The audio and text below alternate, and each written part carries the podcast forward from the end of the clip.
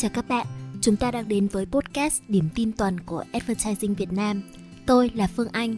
Hãy cùng Phương Anh điểm lại những tin tức nổi bật và chiến dịch sáng tạo của các thương hiệu trong tuần qua.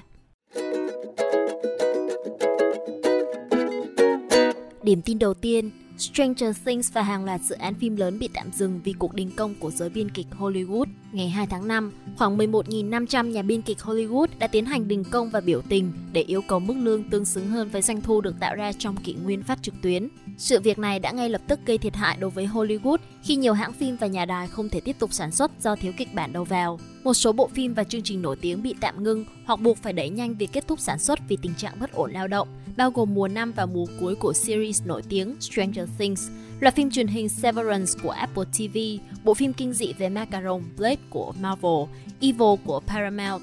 Được biết, đây là cuộc đình công đầu tiên của giới biên kịch trong kỷ nguyên phát trực tuyến. Những biên kịch Mỹ đình công, biểu tình nhằm phản đối việc trí tuệ nhân tạo đã cướp mất công việc của họ, mức lương sàn thấp. Hiệp hội biên kịch Mỹ đang tìm kiếm mức thù lao cao hơn, cũng như sự đền bù trong suốt quá trình tiền kỳ, sản xuất và hậu kỳ.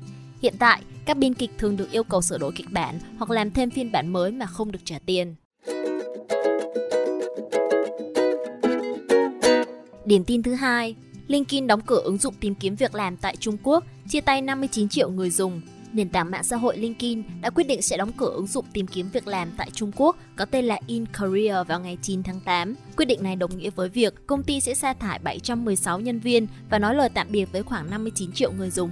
CEO của LinkedIn, ông Ryan Rolinski cho biết, Việc cắt giảm nhân sự là một phần của chiến lược chuyển đổi do những thay đổi trong hành vi của khách hàng và sự chững lại của tăng trưởng doanh thu.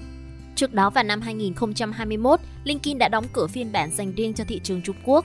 Thay vào đó, họ ra mắt ứng dụng việc làm In Career nhưng không có tính năng mạng xã hội giống như phiên bản chính của nền tảng. Tuy In Career đã ghi nhận mức độ tương tác cao kỷ lục tại Trung Quốc, ông Rolansky cho biết nó cũng đối mặt với sự cạnh tranh gay gắt và tình hình kinh tế khó khăn. Bên cạnh đó, LinkedIn được cho là đã gặp phải nhiều hạn chế và thách thức về quy định hoạt động tại Trung Quốc, khiến công ty không thể tiếp tục cung cấp dịch vụ chỉ dành riêng cho thị trường khổng lồ này. LinkedIn cho biết họ đang thay đổi chiến lược của mình tại Trung Quốc, tập trung vào việc giúp các công ty trong nước tuyển dụng và đào tạo nhân viên từ những quốc gia khác. Điểm tin thứ ba, thử nghiệm mới của YouTube chặn truy cập nền tảng nếu người dùng sử dụng các công cụ chặn quảng cáo. Mới đây, nhiều người dùng YouTube đã chia sẻ trên mạng xã hội việc họ nhận được một thông báo với nội dung Ad blockers are not allowed on YouTube. Tạm dịch, công cụ chặn quảng cáo không được phép trên YouTube. Theo đó, để tiếp tục xem video, YouTube đề nghị người dùng cho phép quảng cáo tiếp tục chạy. Đồng thời, công ty cũng gợi ý người xem đăng ký YouTube Premium và giải thích rằng nhờ nguồn thu quảng cáo mà người dùng có thể xem nội dung miễn phí trên YouTube. Sau khi hình ảnh được lan truyền, đội ngũ của YouTube cũng xác nhận đây là chương trình mà công ty đang thử nghiệm với một số ít người dùng. Tuy nhiên, chương trình này có thể được mở rộng trong tương lai.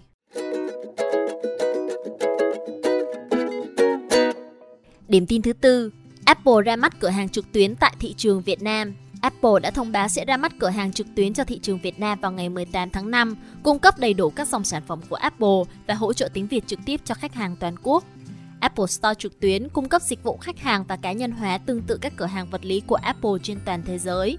Ngoài ra, cửa hàng trực tuyến sẽ có một đội ngũ chuyên gia luôn sẵn sàng chia sẻ kiến thức chuyên môn bằng tiếng Việt nhằm hỗ trợ khách hàng khi cần thiết. Trước đây, người dùng Việt Nam không thể truy cập trang chủ Apple để mua các sản phẩm của công ty một cách chính thống. Sau ngày 18 tháng 5, quá trình mua này sẽ được Apple triển khai chính thức, giúp các sản phẩm Apple trở nên dễ tiếp cận hơn đối với người tiêu dùng Việt.